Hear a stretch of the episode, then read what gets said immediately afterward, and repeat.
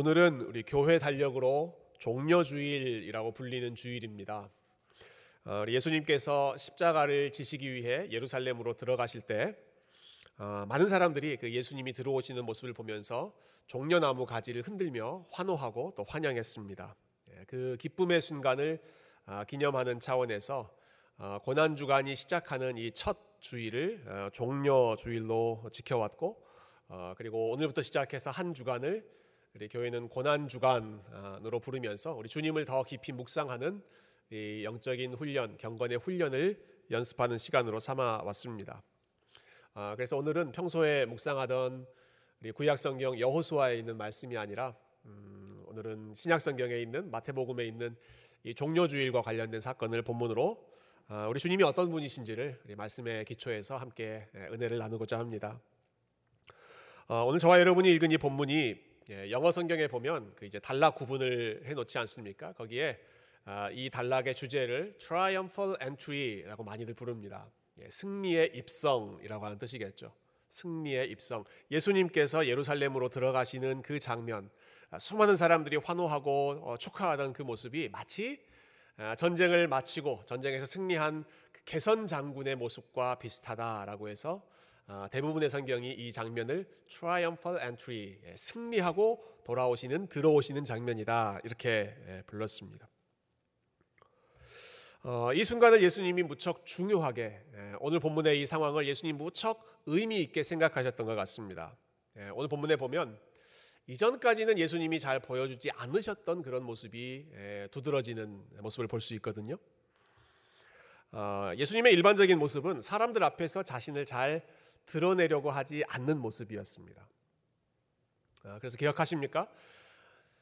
어, 많은 그 기적을 예수님이 행하시죠. 기적을 행하신 다음에 항상 그 신신당부하셨던 것이 내가 메시아인 것을 알리지 말라. 아, 이렇게 아주 은밀하게 그 모든 일들을 진행하셨고요. 아, 또 5천 명을 먹이시는 그 기적을 행하신 후에도 5천 명이 정말 예수님께 열광하면서 이분을 우리의 왕으로 세워야겠다. 예수님을 옹립하려고 했을 때 예수님 어떻게 하셨습니까? 무리를 떠나서 한적한 곳으로 숨으셨죠. 어, 그래서 심지어 예수님의 친형제들이 이렇게까지 예수님께 부탁할 정도였습니다. 아, 그 친형제들, 친가족들이 당신이 큰 일을 하시려면, 예, 큰 일을 하려면 이 시골 갈리 동네에 있지 말고 큰 동네로 나가십시오. 예, 예루살렘으로 가서 당신의 뜻을 펼쳐 보이십시오. 이렇게 재촉했을 정도로 예수님은 사람들 앞에서 공개적으로 드러나기보다는 숨어 있는 것, 은밀하게 지내시는 것을 어, 더 즐겨 하셨다라는 것이죠. 어, 요즘에 많은 분들이 그 MBTI 그 성격 유형 검사를 이야기를 많이 하시던데요. 예, 그 사람의 성격을 이제 16개로 나눠서 이제 분석하고 또 어, 이해하는 그 검사이지 않습니까? 이 MBTI 검사에 보면 제일 먼저 나오는 게 I냐 E냐, introvert 아, 내향적인 사람이냐 아니면 extrovert 외향적인 사람이냐 이렇게 나누는데요. 아, 제가 예수님의 평소 모습을 봤을 때 예수님은 I 쪽에 가까우셨을 것 같아요. 예, 사람들 아, 물론 도움이 필요한 사람들이 가서 도와주시고 그들과 함께하는 시간을 보내셨지만 그러나 예수님에게 더 편한 시간은 사람들로부터 떠나서 본인이 혼자 하나님과 조용히 독대하는 시간이 아, 훨씬 예수님께 편한 시간이 아니었을까 생각합니다. 근데 오늘 본문은 다릅니다. 아, 여러분 오늘 본문에서는 예수님이 무척 적극적으로 본인을 홍보하십니다. 사람들 앞에 아, 이때는 6월절입니다. 6월절은 예루살렘에서 1년 중에 사람들이 제일 많이 몰리는 때입니다. 아, 예루살렘에 가득 채워 있는 그리고 예루살렘 들어가는 그 길에 빽빽하게 모여 있는 그 사람들 앞에서 본인을 홍보하시는데 어느 정도로 적극적으로 홍보하시는 거 하니 본인을 위한 퍼레이드를 직접 계획하실 정도였습니다. 본인이 중심이 돼서 어, 본인이 스포트라이트를 받으면서 모든 사람들 앞에서 내가 간다 하는 것을 어, 당당하게 알리실 정도로 그 퍼레이드를 준비하실 정도로 예수님이 무척 이 순간을 어, 중요하게 에, 의미 있게 에, 준비하셨다는 것이죠. 어, 예루살렘의 입성 이 장면은 제자들이 계획한 사건이 아닙니다. 제자들이 아, 우리 예수님 좀 사람들에게 알려야겠다 해서 어, 계획한 사건이 아니라 예수님이 직접 준비하시고 진행하시는 사건이었습니다. 그 시작하시는 시작하는 본문을 우리가 한번 살펴보죠. 1절부터 3절 어, 보시면 제가 다시 한번 읽어 볼게요. 그들이 예루살렘에 가까이 가서 감람산 벳박에 이르렀을 때에 예수께서 두 제자를 보내시며 예, 예수님이 지금 제자를 보내시죠. 주도적으로 일을 시작하시는 것입니다. 이르시되 너희는 맞은편 마을로 가라. 그리하면 곧 메인 나귀와 나귀 새끼가 함께 있는 것을 보리니 풀어 내게로 끌고 오라. 만일 누가 무슨 말을 하거든 주가 쓰시겠다 하라. 그리하면 즉시 보내리라 하시니. 지금 예루살렘 가까이에 도착했을 때 바로 예루살렘으로 들어가지 않고 어, 발걸음을 멈추신 후에 제자들을 먼저 보내십니다. 그리고는 어, 이렇게 지시를 하시는 것이죠. 저 건너편 마을에 가면 아, 나귀 두 마리가 있을 텐데 그 나귀를 어, 풀어서 데리고 와라. 어, 직접 예수님께서 뭔가 이벤트를 지금 준비하고 계시는 상황인데요. 네, 이 말씀, 이 명령을 들었던 제자들의 입장에서 생각해 보면 얼마나 황당한 명령입니까? 멀쩡히 매여 있는 예, 남의 집에 묶여 있는 그 나귀를 아, 아무 사전에 상의도 없이 데리고 오라. 이거 졸지에 나귀 도둑으로 몰릴 수 있는 그런 상황 아니겠습니까? 아, 예수님이 그것까지도 미리 예상하셨죠. 혹시 누군가 너희들한테 이거 뭐 하는 짓이요? 라고 물어보면 이렇게 말해라. 주가 쓰시겠다. 예, 주님께서 이 나귀를 필요하신다. 이렇게 말하면 그 사람도 순순히 이 나귀를 내어줄 것이다. 어, 여러분 아마 제자들의 마음 속에는 반신반의하는 마음으로 떠나지 않았을까 싶습니다. 예수님께서 하신 말씀대로 정말 거기 가면 나귀가 있을까? 아, 정말 그 나귀를 순순히 예, 한 번도 만나지 못한 우리들에게 그 나귀를 순순히 내어줄까? 주가 쓰시겠다 하면 한 번에 이 나귀를 내어줄까? 아, 아마 의심하는 그런 믿음으로 어, 갔을지 모르겠지만 아, 직접 가서 보니까 어, 어떻게 됐습니까? 예수님이 말씀하신 대로 나귀도 두 마리 예, 예수님 말씀하신 그 장소에 그대로 묶여 있고 그리고 예수님의 말씀대로 주가 쓰시겠다 하니까 이 나무를 이, 이 나귀를 순순히 내어주는 그러니까 예수님이 명령하신 대로 예수님 말씀하신 대로 모든 일이 착착착 진행되는 모습을 어, 제자들이 경험하게 됩니다. 그러니까 이 사건을 어, 친히 준비하고 계획하신 분이 예수님이셨고 그리고 예수님이 나귀가 어디 있는지 그리고 사람들이 어떻게 반응할지 그것도 미리 다 알고 계셨고 그리고 예수님 말씀하신 대로 모든 일이 순탄하게 흘러갔다.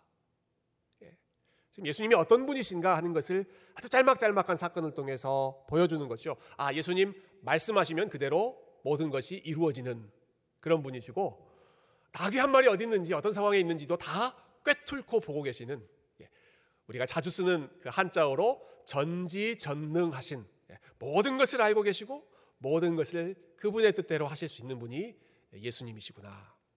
아마 제자들이 예, 이 모든 상황을 경험하면서 야 우리 주님 정말 대단한 분이시다 감탄하면서 아, 이 모든 순간을 보냈을 것입니다. 어, 여러분 여기까지는 모든 것이 순조로워 보였습니다. 예, 모든 일들이 예수님의 말씀대로 진행되고 말씀대로 이루어졌습니다.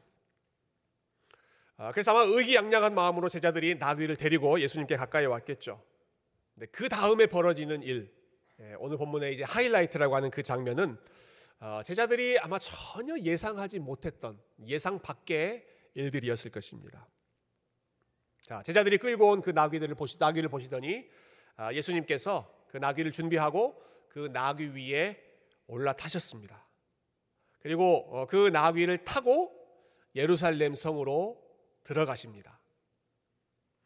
아, 이때 사람들이 어마어마하게 많이 모여 있었다라고 말씀드렸죠. 예, 6월절 예루살렘에 가장 사람들이 많이 있던 또 예수님에 대한 소문을 듣고 몰려 있던 그 사람들, 아, 예수님을 환호하려고 지금 준비하고 있는 그 사람들 앞에 아, 예수님이 뭘 타고 들어가셨다고요? 나귀를 타고 들어가셨는데 그것도 그냥 나귀가 아니라 복음서 다른 부분들과 연결해서 보면 새끼 나귀, 가장 작은 나귀, 연약한 나귀, 볼품 없는 나귀를 타고 예루살렘 안으로 사람들이 운집해 있는 그 안으로 들어가시는 것입니다. 어, 저희 아이들이 지금보다 좀 더 어렸을 때 우리 아이들 데리고 그 동물원에 많이 갔는데요. 예, 동물원 가면 예, 아이들이 좋아하는 그 스팟이 있습니다. 그 말을 직접 탈 수 있는 장소. 예, 말을 직접 타보는 그 activity. 이거는 동물원에 admission fee를 내고 그 다음에 말 탈 때는 추가로 돈을 한 번 더 내야 되는 특별한 그런 장소죠. 어, 그래서 말을 타려고 데려갔는데요. 어, 여러분 말 타보신 적 있으시죠? 예, 말이 생각보다 굉장히 큽니다. 저도 처음 보고 깜짝 놀랐는데 크고 말이 또 굉장히 키가 크더라고요. 높아서 어, 거기 가면 애들 왔다고 그냥 다 태워줄 수 있는 게 아니라 어느 정도 키가 되는 애들만 말을 태울 수 있습니다. 그리고 그 위에서 혼자 앉아 있을 수 있는 컨트롤할 수 있는 아이들만 그 말을 탈 수 있고 그렇게 키가 아직 미치지 못한 아이들은 말을 타지 못합니다. 그러면 그 작은 아이들을 위해서는 말이 아니라 키가 작은 당나귀를 옆에 준비해 놓습니다. 아, 저희 아이들이 그 나이 차들이 다 있지 않습니까? 그래서 아이를 딱 데리고 가면 위에 두 명 커틀라인 딱 끊어져서 말을 탈 수 있고 아, 아래 두 명은 말을 타지 못해서 저희가 당나귀 쪽으로 데려가서 이제 나귀를 태우려고 하면 아, 밑에 있는 그 동생들이 어, 기쁜 마음으로 나귀를 탔겠죠? 예, 전혀 그렇지 않습니다. 예, 나도 저 말 타고 싶다고 어, 이제 난리를 때를 쓰기 시작합니다. 나도 형이 타는 말, 누나가 타는 말, 언니가 타는 말, 나도 저 말 타고 싶다. 아, 그렇게 때를 써서 예, 제가 이그 어, 말 관리하는 분에게 사정사정해서 어, 내가 태우고 내 앞에 태우고 갈 테니까 한 번만 좀 타게 해달라고 어, 이렇게 빌어서 탔던 예, 기억이 납니다. 예, 예, 그 말은 졸지에 두 명을 예, 무거운 저까지 태우고 가는 어, 고난을 경험했는데요. 어, 여러분 어린 아이들도 서너 살밖에 안 되는 그런 어린 아이들도 잘 아는 것입니다.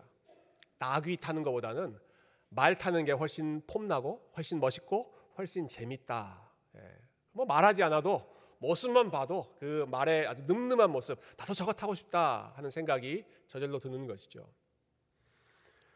어, 여러분 그래서 예, 승전 행렬, 개선 장군의 모습들을 보면 어, 어디든 예외 없이 늠름한 말을 타고 빛나는 갑옷을 입고 어, 개선 행렬을 하는 것이 일반적으로 나타나는 모습이었습니다. 로마의 모든 군인들 그리고 역사상 모든 어, 힘 있는 그런 왕들이 다 아, 아주 큰 말, 강한 말을 타고 당당하게 들어갔었죠. 그런데 예수님은 반대로 연약하고 볼품없는 나귀, 그것도 새끼 나귀, 가장 작은 그 나귀를 타고 터벅터벅 이 예루살렘 안으로 어, 모여 있는 군중들 안으로 들어가고 계시는 것입니다. 어, 여러분 이때 예수님의 그 인기, 예, 사람들이 예수님에 대해서 가졌던 기대를 우리가 연결해서 생각해 보면 어, 이 상황이 얼마나 그 안 어울리는 상황인지를 더 분명하게 알 수 있는데요. 어, 예루살렘에 들어가시는 이 장면이 예수님의 생애에서 무척 중요한 순간이어서 복음서 네 개의 복음서에 다 기록되어 있습니다. 그런데 그 복음서 이 장면이 나오기 직전에 보면 항상 예수님께서 큰 기적과 능력을 행하셨던 장면이 바로 앞에 나옵니다. 그래서 마태복음 같은 경우는 바로 앞에 20장 마지막에 예, 앞을 보지 못했던 바디메오, 예, 앞을 보지 못했던 그 소경 바디메오를 예수님께서 눈을 뜨게 해주시는 그런 기적을 보여주시죠. 사람들이 열광합니다. 호산나 다윗의 자손이여 하면서 어, 예수님을 열광하면서 어, 따라왔습니다. 어, 요한복음은 좀 더 의도적인 것 같아요. 요한복음에는 이 장면이 12장에 나오는데 그 바로 앞에 11장에는 죽은 나사로를 다시 살리시는 기적이 거기에 나옵니다. 예수님이 하신 일들 중에 가장 큰 능력 중에 하나잖아요. 죽은 나사로를 다시 살리시는 기적. 그래서 예루살렘 사람들, 그 소식을 들었던 사람들이 또 한 번 열광하죠. 예수님을 보기 위해서 사람들이 몰려들고 뿐만 아니라 죽었다가 다시 살아났다는 그 나사로를 보기 위해서도 사람들이 몰려들고 그리고 그 예수님이 지금 예루살렘으로 오신다라는 소문이 들리니까 요한복음은 그 상황을 이렇게 기록하고 있어요. 예루살렘에서 큰 무리가 나와서 예루살렘에 모여 있던 큰 무리가 밖으로 나와서 이 예수님이 어떤 분이신가 하고 보기 위해서 어, 그, 그 예수님이 오시는 장면을 기다리고 준비했다는 것입니다. 그러면서 종려나무 가지를 흔들고 겉옷을 펼치고 레드 카펫을 깔고 어, 예수님을 준비하고 있었던 것이죠. 바로 그 순간에 그렇게 많은 사람들 앞에서 그렇게 많은 사람들이 지금 예수님을 기다리고 기대하고 있던 바로 그 순간에 예수님께서 모두의 예상을 깨고 초라한 나귀 나귀 새끼 예, 그거 타고 터벅터벅 천천히 어, 굉장히 연약한 모습으로 사람들 앞에 들어가시는 것입니다. 어, 왜 그렇게 하셨는가? 예, 오늘 본문에서 그 이유를 분명하게 설명해 주고 있죠. 그러면 4절과 5절 말씀 우리 함께 이 말씀 읽어보겠습니다. 4절과 5절입니다. 시작. 선지자를 통하여 하신 말씀을 이루려 하심이라 일러스되 시온 딸에게 이르기를 내 왕이 내게 임하나니 그는 겸손하여 나귀 곧 멍에 매는 짐승의 새끼를 탔도다 하라 하였느니라 아멘. 네. 하나님의 말씀을 이루시기 위해서 이렇게 하셨다라고 설명하죠. 아, 이미 이 사건이 일어나기 전에 수백 년 전에 하나님이 이 사건을 미리 예상하시고 한 선지자를 통해서 말씀하셨습니다. 예루살렘에 앞으로 왕이 오실 텐데, 그런데 그 왕은 놀랍게도 나귀를 타고 들어오실 것이다. 예, 예루살렘 사람들아, 너희를 위하여 오시는 그 왕을 기뻐해라. 그런데 그 왕은 나귀를 타고 오실 것이다. 왜냐하면 그 왕은 겸손한 왕이시기 때문에, 온유한 왕이시기 때문에 힘 있는 말 타고 사람들을 제압하면서 오시는 것이 아니라 아주 험불하게 연약한 나귀를 타고 소박하게 들어오실 것이다. 어, 여러분 이 장면은 예수님께서 예루살렘에 들어오시는 이 순간은 아, 마치 에, 대통령 취임식을 하거나 왕이 그 자리에 올라서 왕위 즉위식을 하는 그러한 순간과도 같습니다. 예수님이 아, 예루살렘 그분의 나라 그분의 도시 안에 내가 너희들의 왕이다라는 사실을 선포하면서 공개적으로 아, 지금까지는 내가 메시아인 것을 알리지 말라 그렇게 하셨던 분이 이제는 내가 너희의 왕이다라는 사실을 공개적으로 선포하시면서 공개 행사를 하시는 것입니다. 근데 그 공개 행사를 하실 때 어, 나귀를 타고 오심으로써 예수님이 어떤 왕이신지 그리고 예수님이 세우고자 하시는 그 예수님의 나라, 하나님의 나라가 어떤 나라인지를 보여주고자 하셨던 것이죠.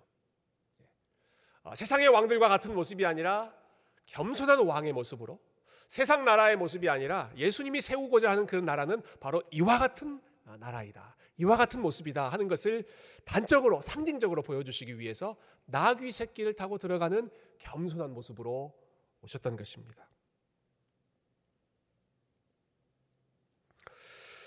어, 제가 지난 주간에 어, 우리 저희 아이들과 함께 잠깐 그 여행을 다녀왔습니다. 지난 주가 스프링 브레이크여서 많은 분들 자녀 어, 키우시는 분들이 예, 멀리 또 가깝게 여행을 다녀오신 것으로 알고 있는데요. 어, 저희도 화, 수, 목 이렇게 3일 동안 예, 가까운 어, 사우스캐롤라이나에 있는 찰스톤이라고 하는 도시를 어, 다녀왔습니다. 혹시 찰스톤 다녀오신 분, 가보신 분 있으세요?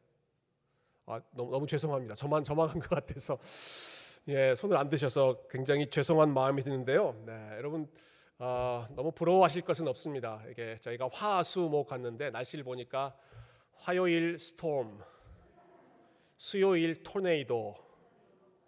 예, 그래서 목요일 날 그 일정 다 마치고 아이들이 바다 보고 싶어 해가지고 바다를 갔거든요. 근데 화요일, 수요일은 다 허탕치고 목요일 돌아오기 직전에 잠깐 바다 갔다가 아틀란타로 돌아오는데 얼마나 날씨가 맑은지요. 예, 아틀란타로 돌아오는 그 20번 국 20번 하이웨이가 정말 해가 쨍쨍. 예, 아, 역시 나는 안 되는구나 하는 생각이 들었습니다. 아, 꼭 그날 예, 제가 고르는 그 날에 예, 날씨가 안 좋더라고요. 어, 그렇지만 예, 이번에 여행 다녀와서 제가 크게 배운 게 한 가지 있습니다. 여러분 이 도시의 이름이 찰스톤인데 아, 찰스톤이라고 하는 말이 찰스의 타운이다라는 뜻입니다. 그러니까 찰스의 도시, 찰스의 마을 그렇게 해서 어, 합쳐져서 찰스톤이 된 것이죠.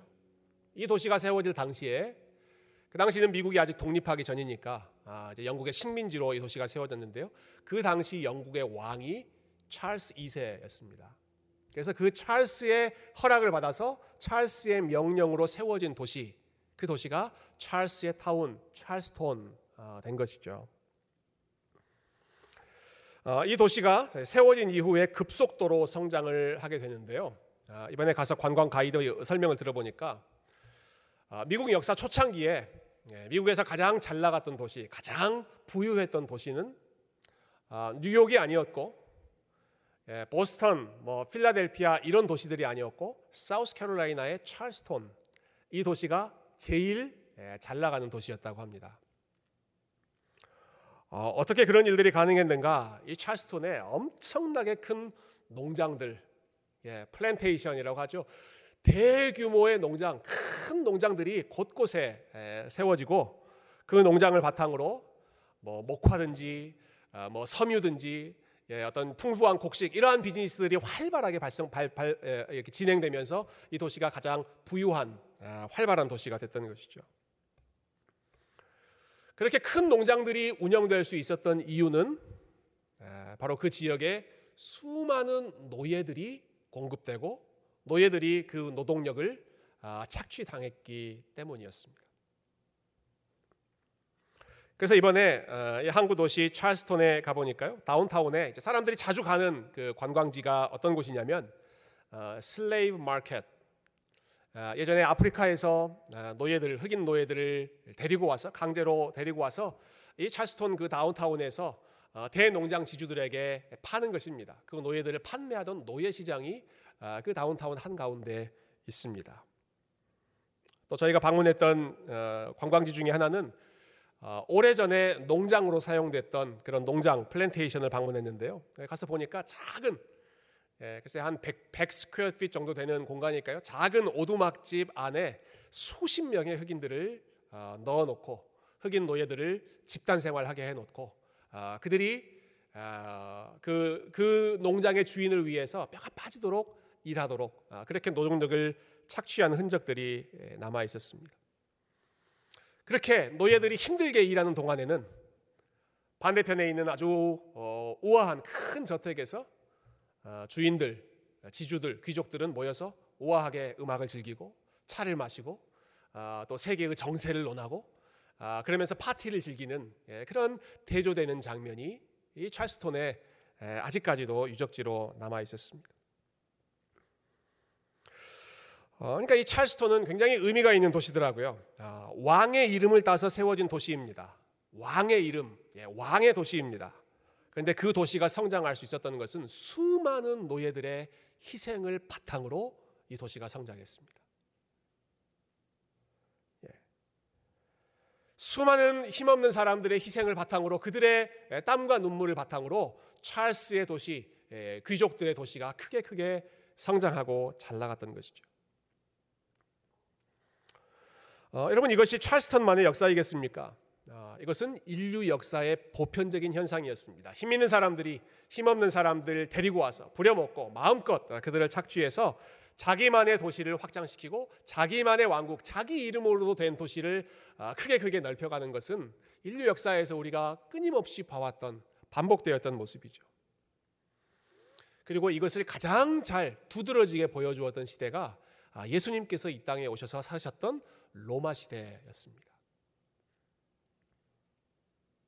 아, 로마의 황제들, 로마의 군인들, 그들은 힘 있는 말 타고 어, 여기저기 강력한 무기를 앞세워서 가는 곳마다 사람들을 무릎 꿇리고 그리고 그 도시를 정복시킨 후에 자신들의 이름을 내세우는 큰 개선문들을 세워놓고 아, 그리고 본인들의 힘, 본인들의 아, 영광을 자랑하는 그 개선 행렬을 어, 추진하면서 많은 사람들의 박수를 받으면서 각 도시를 점령했던 것이 로마 제국의 역사였습니다. 어, 예수님이 살고 계시던 땅은 그 유대 땅은 바로 이 로마 제국의 지배를 받고 있던 땅입니다. 그래서 이 유대 땅에는 어, 자신들을 로마로부터 해방시켜 줄 수 있는 그 힘 있는 구원자를 열망하는 그 힘 있는 구원자를 기다리는 사람들의 열망이 가장 강했던 곳이 예수님이 계시던 그 유대 땅이었습니다. 그리고 이 사람들은 예수님이 바로 그러한 역할을 해줄 수 있을 거라고 기대했습니다. 예. 로마 정부에 맞서서 우리를 대신해서 싸워주고 아, 우리에게 풍성한 음식도 공급해 주시고 어, 우리를 어, 참 질병으로부터 해방시켜 주실 수 있고 여러 가지 예, 그러한 일들을 해 주시기를 기대하는 마음으로 예루살렘에 수많은 사람들이 모여서 예수님을 기다리고 있었던 것이죠. 예수님께서 그 안으로 사람들의 환호를 받으면서 들어오시는데 세상 왕과는 정반대되는 모습, 가장 겸손하고 온유한 모습으로 나귀를 타고 들어오셨던 것입니다. 아, 예수님의 나라, 하나님의 나라는 세상의 나라와 같지 않다는 사실. 아, 예수님은 로마 황제와 같은 그러한 통치자가 아니라는 사실을 겸손과 온유함으로 다스리고 인도하는 어, 선한 목자라는 사실을 단적으로 보여주시기 위해서 어, 이러한 상징적인 장면을 어, 주님께서 사용하셨던 것이죠. 여러분 특히 오늘 본문에서 이 나귀를 어, 예수님이 어떻게 부르고 계시는지 어떻게 표현하고 있는지를 한번 주목해 보시면 좋겠습니다. 5절 말씀 한번 다시 보실까요? 5절 5절 예, 보시면 어, 이렇게 나와 있죠. 시온 딸에게 이르기를 내 왕이 내게 임하나니 그는 겸손하여 나귀 곧 멍에 매는 짐승의 새끼를 탔도다 하라. 자, 여기 나귀를 어떤 동물이라고 설, 설명하고 있습니까? 나귀 곧 멍에 매는 짐승의 새끼. 예, 나귀는 멍에 매는 짐승이라고 부르고 있습니다. 예, 나귀의 특징입니다. 나귀는 멍에 매는 짐승이다. 그 헬라어를 보니까 어, 문자적으로 번역하면 under the yoke 멍에 아래에 있는 짐승 아, 이런 뜻입니다. 나귀는 어떤 짐승입니까? 멍에 아래에 있는 짐승, 무거운 멍에를 메고 다니는 짐승이 바로 나귀라는 것이죠. 아, 무거운 멍에, 예, 어, 얽매이는 그 거추장스러운 멍에 이런 것들을 활활, 예, 툴툴 벗어버리고 마음껏 자유롭게 예, 야생마처럼 뛰어다닐 수 있는 자유롭게 뛰어다닐 수 있는 그러한 동물이 아니라 나귀는 무거운 멍에를 메고 가는 동물이었습니다. 그 멍에의 무게 때문에 아, 빨리 달릴 수도 없고 천천히 터벅터벅 걸어가면서 그러나 인내하면서 한 걸음 한 걸음 걸어가는 것이 나귀의 모습이었고 그 나귀의 수고, 그 나귀의 희생 때문에 아, 다른 사람의 짐을 대신 져주는 짐을 지는 이 짐승 때문에 그 주인은 아, 자신의 짐을 가볍게 하는 그러한 유익을 얻을 수 있었죠. 나귀는 그러한 일을 했던 그러한 역할을 했던 동물이었습니다. 어, 여러분 예수님께서 지금 어, 이 예루살렘으로 들어가시는 목적이 무엇입니까? 온 세상의 죄를 짊어지고 온 세상의 죄를 본인이 예, 떠맡으시고 십자가에 가서 그 하나님의 진노의 심판, 을 본인이 담당하시기 위해서 그래서 죄인들이 하나님과 화목된 관계를 회복할 수 있도록 그 일을 위해 온 세상의 죄의 짐을 지고 가시는 분이 아, 지금 예수님의 모습이었죠. 그런 면에서 본다면 멍에 아래에 있는 짐승, 멍에를 매는 짐승, 짐을 지고 있는 짐승 나귀의 모습이야말로 예수님의 십자가 가시는 길과 가장 잘 어울리는 아, 가장 좋은 콤비가 되는 아, 동물이었을 것입니다. 어, 사람들은 누구나 멍에를 벗어버리고 싶어 합니다. 네. 아, 자기가 멍에를 메고 멍에 아래에서 살아가는 것을 좋아하는 사람은 많지 않을 것입니다. 누구나 멍에는 벗어버리고 싶어 하는 것으로 여기죠. 어, 여러분 많은 사람들이 힘을 원하고 많은 사람들이 돈을 원하고 또 많은 사람들이 높은 자리 예, 그 자리에 오르기를 원하는 목적은 뭐 여러 가지가 있겠지만 아, 그렇게 되면 더 이상 무거운 멍에를 직접 지지 않아도 되기 때문에 그렇습니다. 힘이 있으면 예, 사람들에게 시켜서 밑에 사람에게 그 무거운 멍에를 떠넘길 수 있기 때문에 돈이 있으면 어떻게 할까요? 예, 짐꾼을 어, 사면 되죠. 짐꾼을 사서 그 짐꾼에게 멍해를 어, 넘길 수 있기 때문에 예, 그래서 힘, 돈, 자리 이런 것들을 통해서 멍해를 벗어버리고 싶은 좀 자유롭게 홀가분하게 살고 싶은 그러한 마음이 그토록 사람들이 간절히 힘과 돈과 권력을 아, 사모하는 이유 아니겠습니까? 이스라엘 백성들이 간절히 원하던 것도 마찬가지였습니다. 이 당시에 이스라엘 백성들이 간절히 원하던 것, 우리의 멍에 좀 누가 벗어줬으면. 로마가 다스리고 있는 로마의 지배라고 하는 멍에 좀 벗겨줬으면. 가난이라고 하는 지긋지긋한 멍에 누가 좀 벗겨줬으면. 질병이라고 하는 멍에 누군가 좀 치료해줬으면 제거해줬으면. 그러한 간절한 기대감 때문에 예수님이 나타나셨을 때 아 저분이야말로 우리의 멍에를 벗겨주실 수 있는 분이구나 하는 기대감으로 예수님을 환영했던 것이죠. 그런데 예수님은 멍에를 벗는 모습으로 오시는 것이 아니라 멍해를 지는 모습으로 멍해를 메고 있는 그 나귀를 어, 타고 오시는 모습으로 그리고 어, 사람들의 기대와는 달리 온 세상의 죄를 본인이 떠안고 십자가에 힘없이 죄인처럼 어, 희생당하는 연약한 죄인의 모습으로 생을 마감하셨습니다. 사람들이 실망했던 것이죠. 아, 본인들을 자유롭게 해줄 것으로 생각했던 예수님의 모습이 아니라 나귀를 타고 오시는 그 겸손한 모습. 그 모습에 실망해서 한때 예수님을 열렬하게 환호했던 그 사람들은 180도로 돌변해서 저 예수를 십자가에 못 박으라고 어, 로마 총독 빌라도에게 외치기 시작했습니다. 아, 본인들을 자유롭게 해줄 메시아로 생각해서 환영했다가 그러한 기대가 산산조각 났을 때에는 예수님을 십자가에 못 박는 인류 역사의 가장 악랄한 일을 범했던 죄인이 되었던 것이죠. 어, 여러분 오늘 말씀에서 우리에게 보여주고 있는 우리 예수님의 모습, 우리 예수님이 어떠한 왕이시고, 우리 예수님이 어떠한 구원자이시고, 그리고 예수님이 어떠한 나라를 세우기 원하시는지 우리 말씀을 통해서 저와 여러분이 함께 기억했으면 좋겠습니다. 여러분 예수님은 모든 것을 알고 계셨던 분이십니다. 아, 모든 것을 본인의 뜻대로 주가 쓰시겠다 이렇게 말씀하시면 그대로 모든 일들이 움직일 수 있는 그러한 능력, 권위를 가지고 계셨던 분이시죠. 아, 그러나 그것을 본인의 편한 길을 위하여 사용하시는 것이 아니라 나귀를 타고 걸어가시는 겸손한 모습으로 다른 사람의 짐을 지고 십자가의 길을 걸어가시는 온유한 모습으로 예루살렘에 들어가셨습니다. 아, 이미 예수님께서 제자들에게 가르치신 바 있죠. 수고하고 무거운 짐진 자들아 다 내게로 오라 내가 너희를 쉬게 하리라. 예수님 정말로 이 말씀처럼 아, 사람들의 어깨에서 사람들의 등에서 저와 여러분의 어깨에서 무거운 짐을 어, 벗겨 주셨습니다. 예수님께서 벗겨 주시는 멍에는 어, 죄의 멍이었습니다. 아, 내가 스스로 주인이 되어 살겠다고 하는 죄의 멍에 아, 그리고 모든 것이 나의 중심으로 아, 내 뜻대로 이루어져야 하는 그러한 욕심의 멍에 예수님께서 우리의 등에서 벗어주셨던 것은 바로 그 죄의 멍에와 욕심의 멍에였습니다.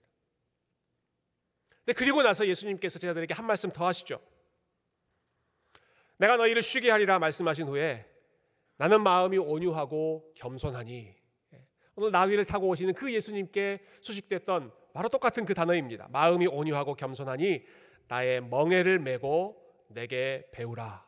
그리하면 너희 마음이 쉼을 얻으리니 이는 내 멍에는 쉽고 내 짐은 가벼움이니라. 아, 죄의 멍에 욕심의 멍에를 벗겨 주신 후에 아, 예수님께서는 저와 여러분에게 예수님의 멍에를 예, 새롭게 지워 주십니다. 예수님께서 걸어가셨던 것처럼 아, 겟세마네 동산에서 예수님께서 기도하셨던 것처럼 나의 뜻이 아니라 하나님의 뜻을 먼저 이루고자 하셨던 그 순종의 멍에. 이 순간에도 하나님의 말씀을 이루려고 아, 사람들의 환호를 받는 그 순간에서 겸손하게 걸어가시는 그 순종하시는 멍에. 사람들을 섬기는 사랑의 멍에.